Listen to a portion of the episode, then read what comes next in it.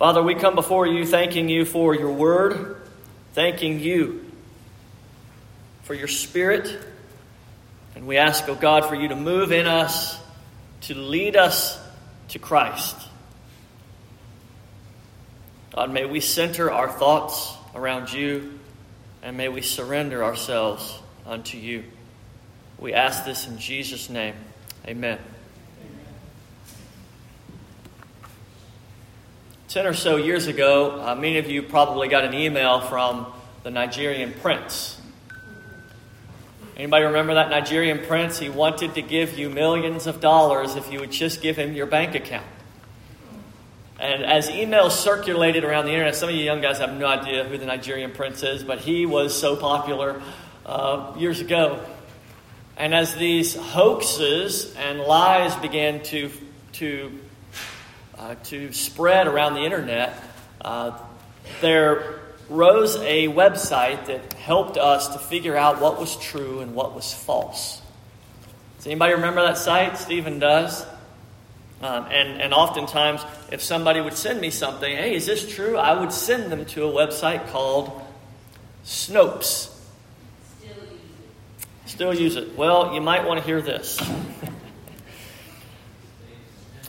um, Snopes has been known as a fact checking organization, but of course, uh, fact checkers also have a worldview, and uh, they have their own ideas on things. And uh, someone that, that I have a lot of respect for, named Ken Ham, who is the founder and CEO of Answers in Genesis. In fact, we used his vacation Bible school material this year at our VBS. Uh, he wrote this in response last year to Snopes. He says recently, Snopes, a popular fact checking website, disseminated false information with a posting of an anti Christian commentary with their agenda. An article which had not been fact checked.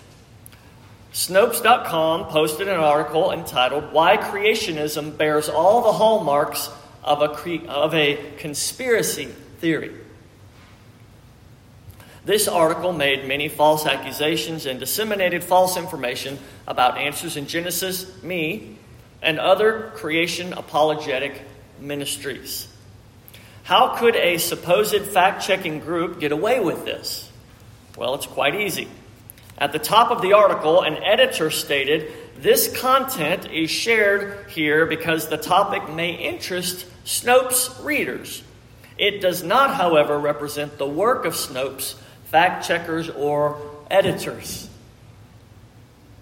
Think of the irony of that statement.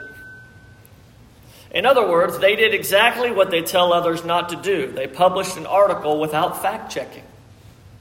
They tried to justify the post.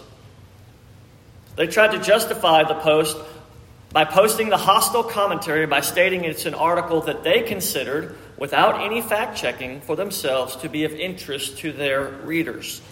Obviously, to them, that's okay to pass along information that hasn't been fact checked, but nobody else should dare to do such a thing. What utter hypocrisy. Isn't Snopes.com known for supposedly fact checking items in the news to be and to expose false information? When information obscures the truth and readers don't know what to trust, Snopes.com fact checkers Fact checking and original investigative reporting is supposed to light the way to evidence based and contextualized analysis. That's a whole lot of words, but I thought was great for you to see that even the fact checkers need fact checkers. So the question I ask for you is what is your source of truth? What is your source of truth? Is it Snopes? Is it Fox News? Is it CNN? As you see, many people purport the truth, but not many report the truth. If you have your Bible, I'm going to invite you to open up to 1 John chapter 5. We will finish 1 John, I think, today. I think I said that last week.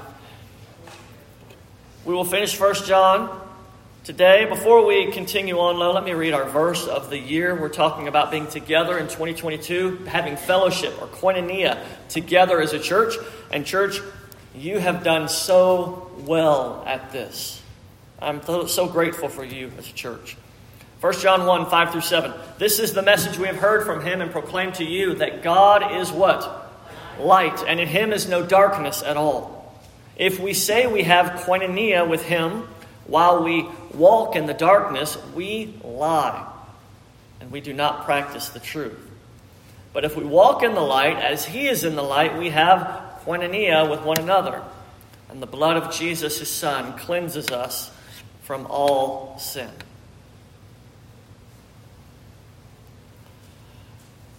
1 John chapter 5 verse 20 and 21. Please turn there and we will read.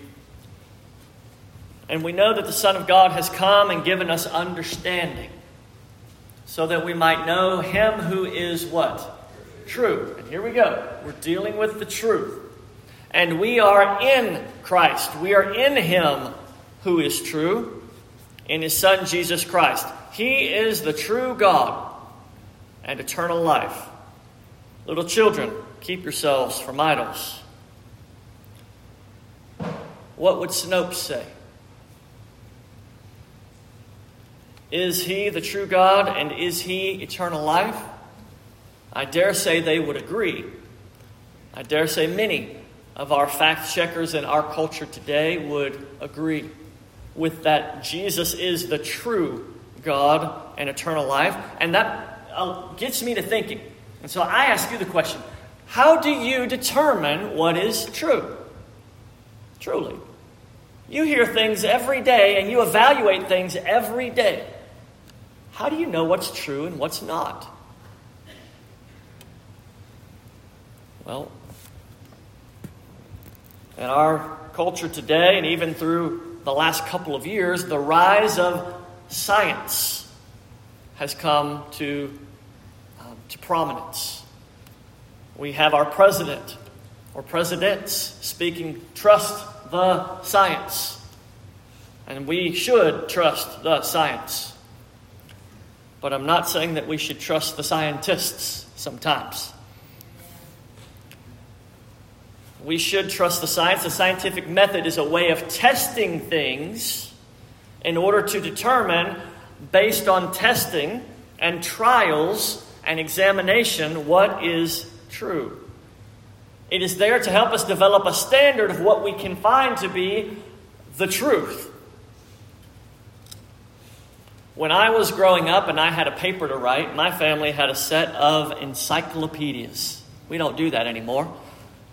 But I know that many of you, my age and older, had a set of encyclopedias. And when I had to write a paper on a bullfrog, I would go to my encyclopedia Americana, I believe it was. Go to my encyclopedia, pull out the bees, and look up bullfrog. And they would have an article, maybe this long. If you looked up President John Kennedy, it was 37 pages. But if it was a bullfrog, it was a couple of paragraphs. This is what a bullfrog is. This is his environment. This is where he lives. This is what he eats. This is what he does. That was a source of rock solid truth for me as a student. Well, I ask you as a Christian, what is your rock solid truth? In fact, I'll ask you even a even broader question. How do you know that God is true? And specifically, how do you know that Jesus Christ is the true God? Other than the Bible tells me so. Or is that enough? What is true? Jesus asked that to Pilate. Pilate, what is the truth? As many of you know, religions contradict. But we know that something is true. Something must be the truth. There is reality out there that governs and defines laws of physics and aerodynamics. There, there is something that is out there that is true. That's why bridges work. And 37 years from now, maybe there'll be another bridge near us. Maybe. Because there is a truth. And I ask you, you're in a Christian church this morning. Why do you think that the Christian theology is true? I'll give you a few reasons. Religions, again, contradict, but they, they can't all be right. In fact, I saw my neighbors the other night. It was 10 o'clock or something, some time at night, and a group of men outside all together were bowing, rising, bowing, rising, praying, a different religion than me.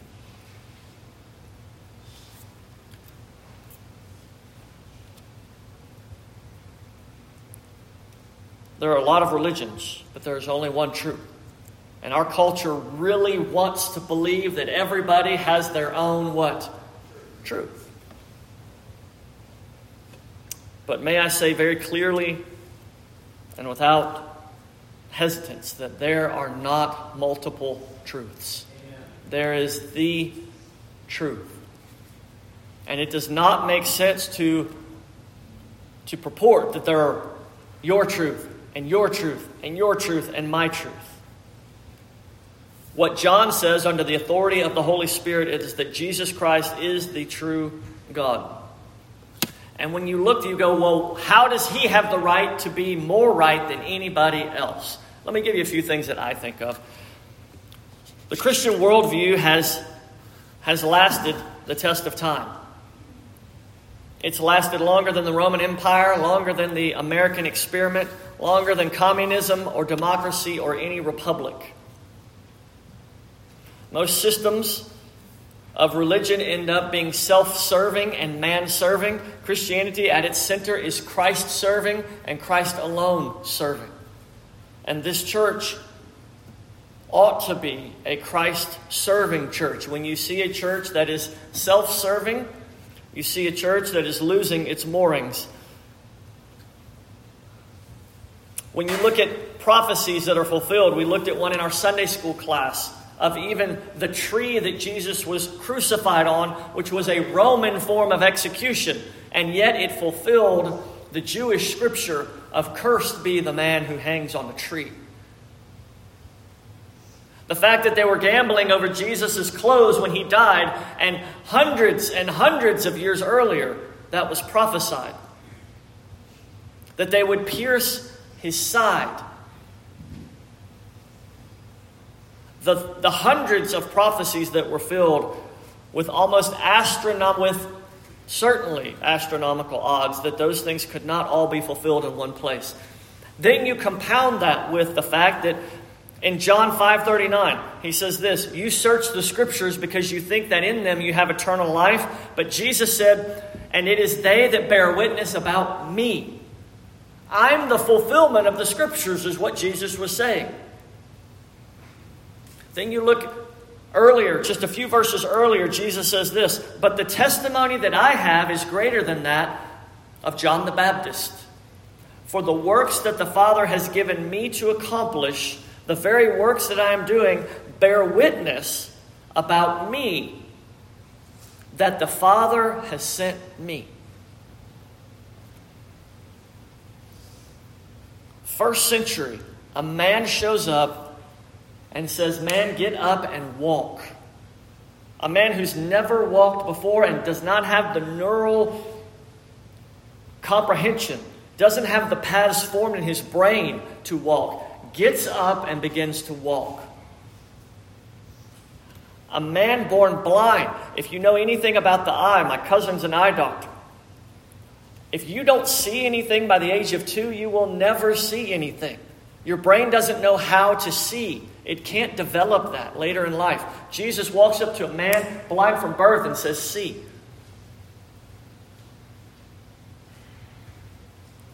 You see these miracles that Jesus performs, instantaneously healing leprous humans. The works that he did are enough testimony. They bear witness about who he is. And if that weren't enough, are y'all listening, church? if that weren't enough, they kill him, the greatest country in the world with the greatest military ever known at that time, crucifies Jesus with their cruel punishment. Tests his death with a spear in his side. Lay him in a tomb, and three days later, church, what happens? He rises from the dead. That doesn't happen. It doesn't happen then, and it doesn't happen now. Dead is dead. And Jesus rose from the grave. What do you do with that? 500 witnesses saw him walking. What do you do with that? You have to do something. What is true? And then, that's enough. But then, you have a seventh grade young man at a youth camp 40, 30 years ago who hears a man preaching about Jesus died to save sinners and Jesus rose from the dead. And there was nothing I could do to not believe that.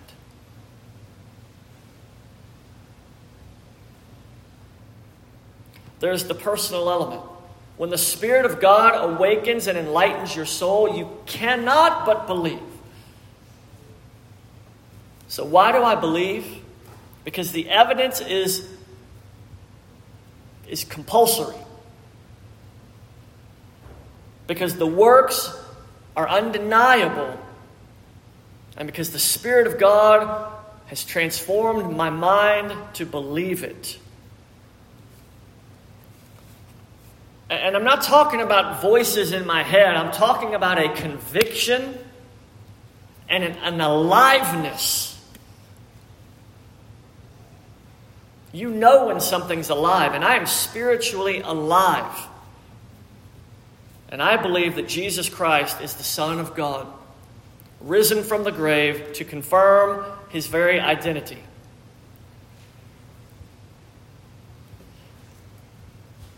How did I know that, that Allison was the one to marry? How did you know that I was the one to marry? I couldn't not know. If you are a Christian, you know you're a Christian because you are alive. And you cannot but believe that Jesus Christ is the Lord. If you're here this morning and you don't know, and you are wrestling, you've heard all these things, but maybe you just don't know. Cry out to the Lord, Save my soul. Give me life, Lord. If you are born again, you are born again. You are alive. Jesus, John said, is the one true God. There are many options, but Jesus is the one true.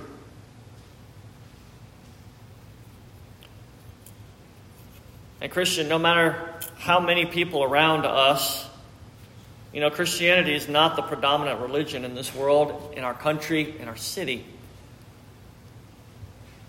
No matter how many people around us don't believe that Jesus is true, doesn't change my mind one bit.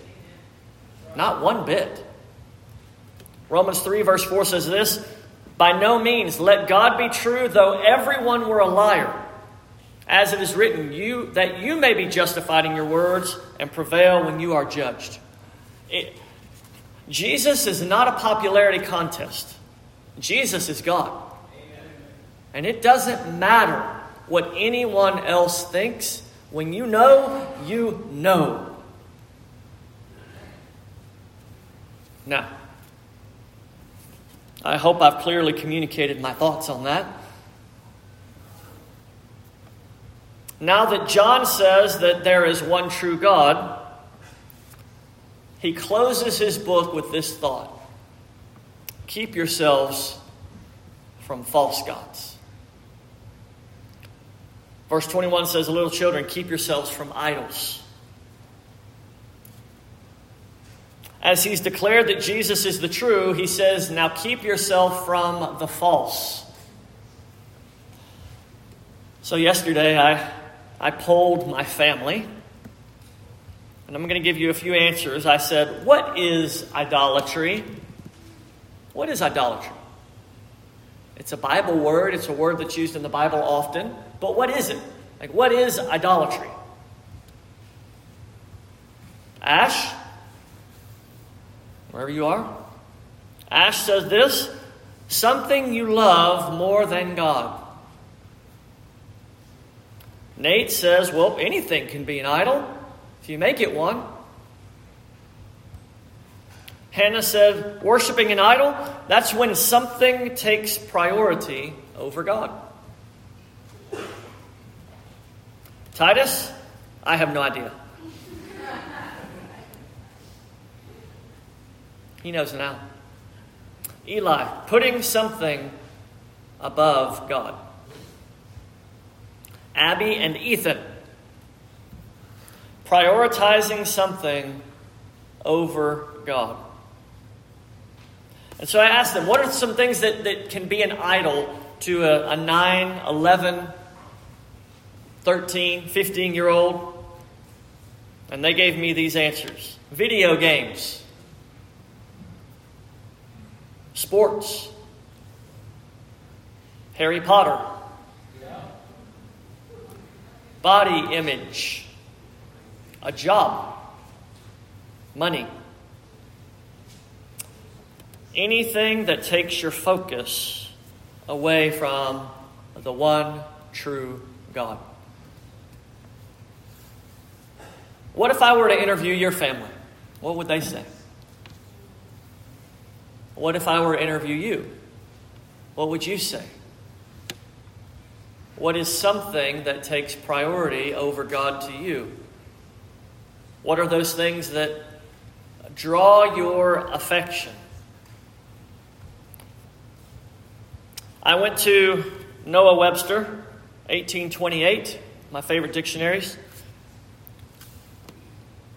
Webster 1828 says idolatry is this the worship of or giving divine honor, divine honor, special, reserved for God honor to idols, images, or anything made by hands which is not God. It's a pretty good definition. The number two definition excessive adoration of something other than God.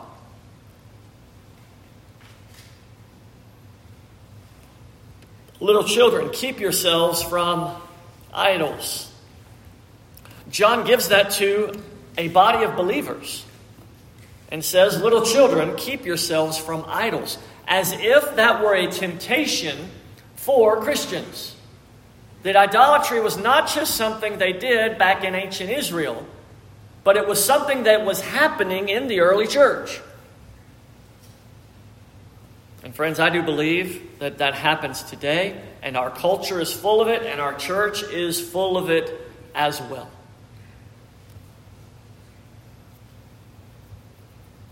If you have your Bible, if you have your, your Bible on your phone, wherever you go, this is a place to take notes. The, the best biblical example of idolatry I can give to you is in Jeremiah chapter 2, verse 12 through 13. If you have your notes, I have a note on my phone that's just called Bible Thoughts, Christian Thoughts. I take notes of things, I, things that I think of, I, I leave them on my phone, and every time I come with spiritual warfare, I've got one. Prayer, I've got one. I go to my notes and I look up all the, the scriptures, end times, I've got one. This may be one for you idolatry. Jeremiah 2 12 through 13.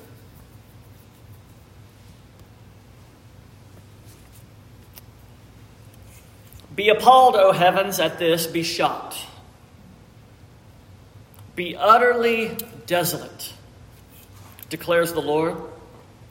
For my people have committed two evils. Granny's with me. They have one they have forsaken me, the fountain of living waters, And number two, they have hewed out cisterns for themselves, broken cisterns that can hold no water. What is idolatry?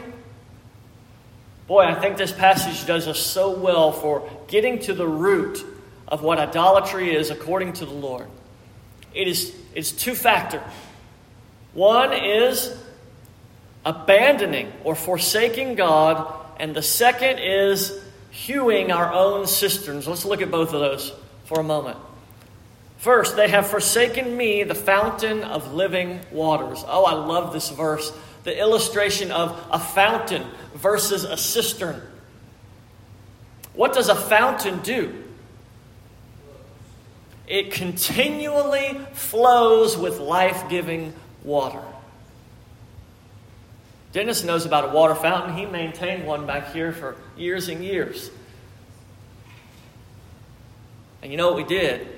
We hooked up the new one to the water source so that it can continually flow with water. That's what a fountain does. It's a fountain of living water, and that's who God is. And, and idolatry is forsaking the fountain of living water, forsaking the true and right and good place to, to sustain life. God has revealed himself to us. He has shown his goodness to all of us. He has shown his life giving fountain to us. And yet, so many have forsaken him for the pleasures of this world. I'll give you another biblical example of somebody, and that was King Solomon. 1 Kings chapter 11, verse 9 and 10. And the Lord was angry with Solomon because his heart had turned away from the Lord, the God of Israel, who had appeared to him twice. What did his heart do? His heart turned away from the Lord. And he did not keep doing what the Lord commanded.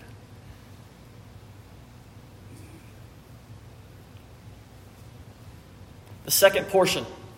Not only do we forsake God, the living waters, and I find it so ironic that Jesus came and he said, I am the bread of life. I am. All of these things showing his nature. And yet here we come forsaking that. Secondly, hewing out cisterns for themselves, broken cisterns that can hold no water. Now, you know what a cistern is, right? Some young folks may not. Hilton asked what I had in my cistern this week. I was carrying around my water jug. A cistern is something that is designed to catch rainwater to store for use. So you could have it out, and, and as it rains, it puts water in this giant jug or a tub. Uh, they even use them in Haiti. Today, they put the water on the roof and that's their shower water, and they heat it in a big tub.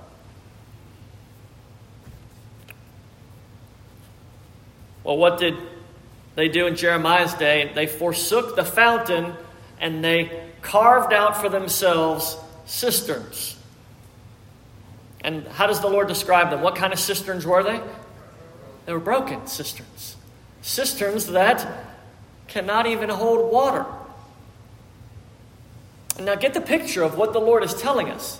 You're forsaking the fountain of life and carving out for yourself something that looks like it can hold water, but in reality it doesn't. It's a leaky pot. What is idolatry? Idolatry is, is turning away from what is right and true and embracing something that is a lie. That is idolatry. Look in Isaiah chapter 2, verse 6 through 9. Even Isaiah talks about it. For you have rejected your people, the house of Jacob, because they are full of things from the east and from and of fortune tellers like the Philistines, and they strike hands with the children of foreigners. Their land is filled with silver and gold, and there's no end to their treasures. Their land is filled with horses, and there is no end to their chariots.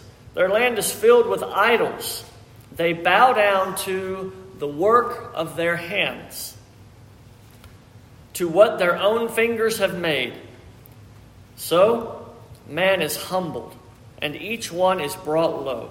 Do not forgive them. I think my family had it really close.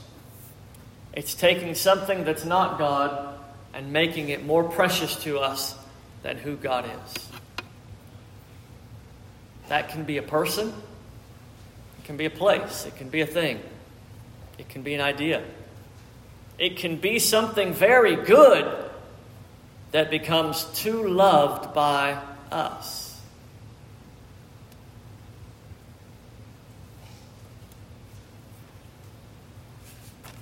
Idolatry is forsaking of something true and creating something new.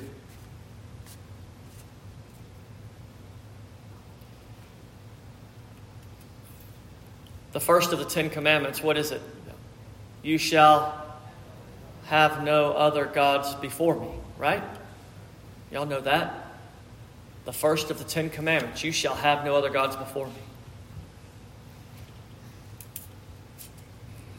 At some point in every person's life, we are idolaters. And the penalty for idolatry is the curse of God, is the wrath of God. And for all of those who do not repent of their idolatry, as he says here, do not forgive them. All those who live under the the mantle of idolatry will bear the wrath of God for all eternity. That is what Jesus said, not me. But Jesus also said, All those who are willing to repent and believe and understand that God loves sinners even before they loved Him, and all those who will love God and His Son, Jesus Christ, whom He has sent, God will redeem God has purchased and will save from the wrath to come. Do you believe? Will you be saved from your sin? Will you be saved from your idolatry? Jesus is offering, Come to me. Come and be saved. But you cannot be saved and continue to be an idolater. You cannot be saved and continue to live by the way of the world you must come and be made new in Christ. Y'all still with me? Yeah. I got one more thing to share with you about idolatry, which we put together as a family last night. Colossians 3 5. This is big. Colossians 3 5. This, I, I think this will help you. This is one of those things you go, ah, light bulb. Colossians 3 5 says this Put to death, therefore, what is earthly in you sexual immorality, impurity, passion, evil desire, and, help me out, covetousness, which is idolatry. Well, that's interesting. How is covetousness idolatry? Hmm. Well, what is covetousness? That's another Bible word that we don't use very often, is it? Back to the Ten Commandments Thou shalt not what? Covet. Covet thy neighbor's wife, covet thy neighbor's ox, mule, donkey. So, what does it mean to covet?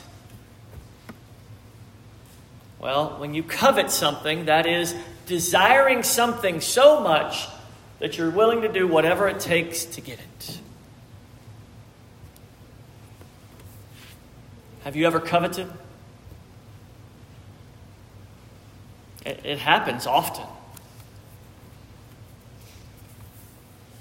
There are men coveting other men's wives all the time, and wives coveting other wives' husbands all the time.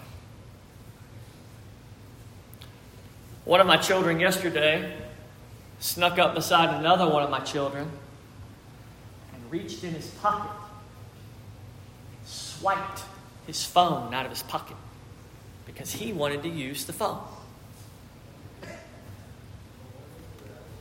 Coveting. You want something so bad that you're willing to take it. Now, okay, how is that idolatry?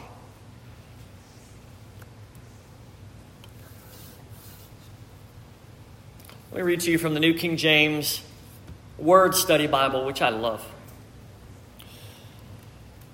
The, here's covetousness. These attitudes and actions stem from an arrogant self centeredness that is insatiable, unsatisfiable, excessive, aggressive, and all too willing to harm others to get what it craves. Self centeredness.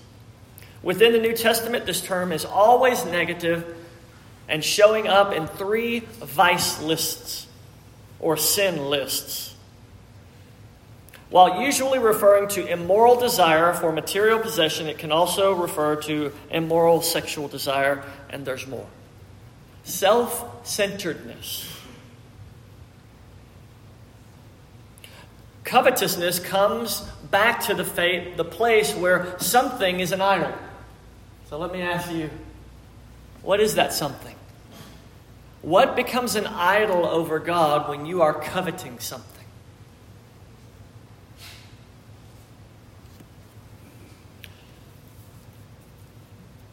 I am a fan of J.R.R. Tolkien and his writings. He's an incredible writer. And in his Lord of the Rings, he has a character named Smeagol.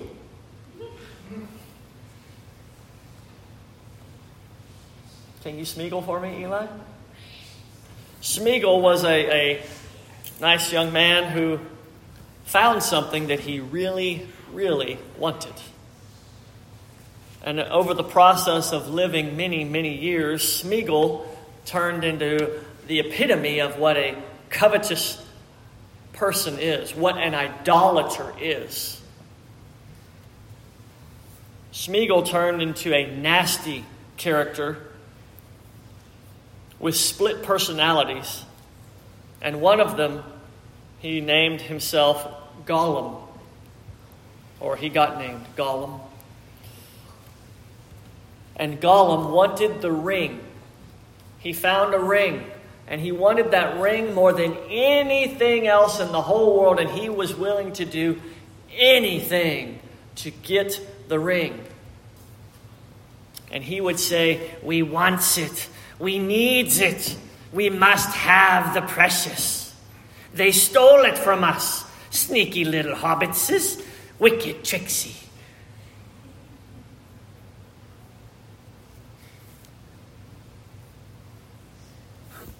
He followed around the hobbits because they had this ring and they were on a course to destroy the ring.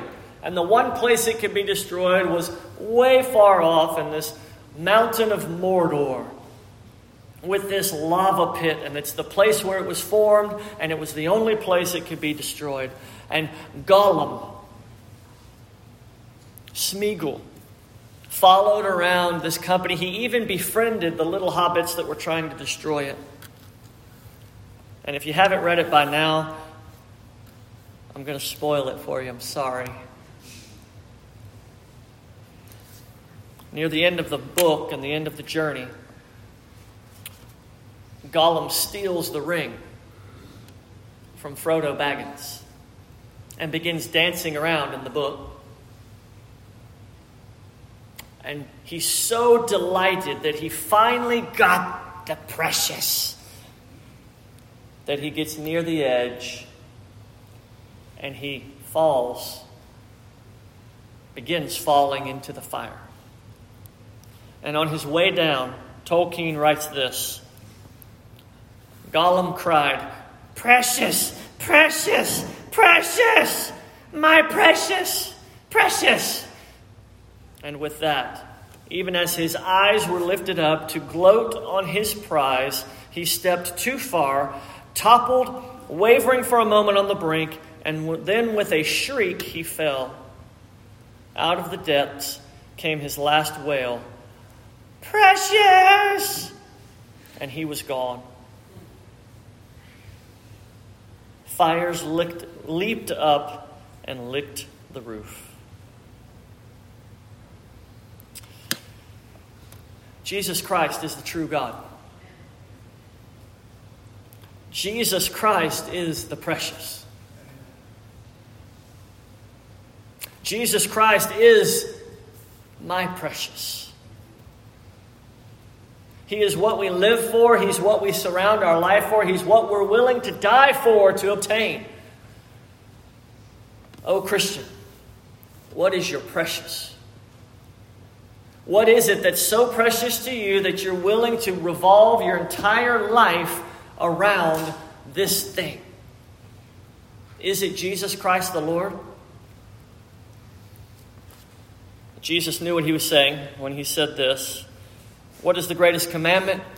When he was asked, What is the greatest commandment? And he said this The most important one is this Hear, O Israel, the Lord our God, the Lord is one. And you shall love the Lord your God with all your heart, soul, mind, and strength. Do you love the Lord your God with all of your heart, soul, mind, and strength? He is the great precious. Let's pray together. Oh, Father, you've given us your Son. You have shown him to us. He is our precious. Father, may no other things come near to our heart and steal our affections. Oh, Father, may Jesus be preeminent in our lives as Christians, and may this church rise or fall on Jesus Christ being the Lord, and we will proclaim our precious Lord. He saves sinners who repent. And may we give our lives to service in this church, in this community, and beyond. That we are willing to sacrifice ourselves for the precious, for Jesus Christ. Oh God, fill us with your Spirit. Awaken lives, awaken souls, and bring us, bring us to the cross where we might worship with all of our heart, soul, mind, and strength. In Jesus' name we pray. Amen.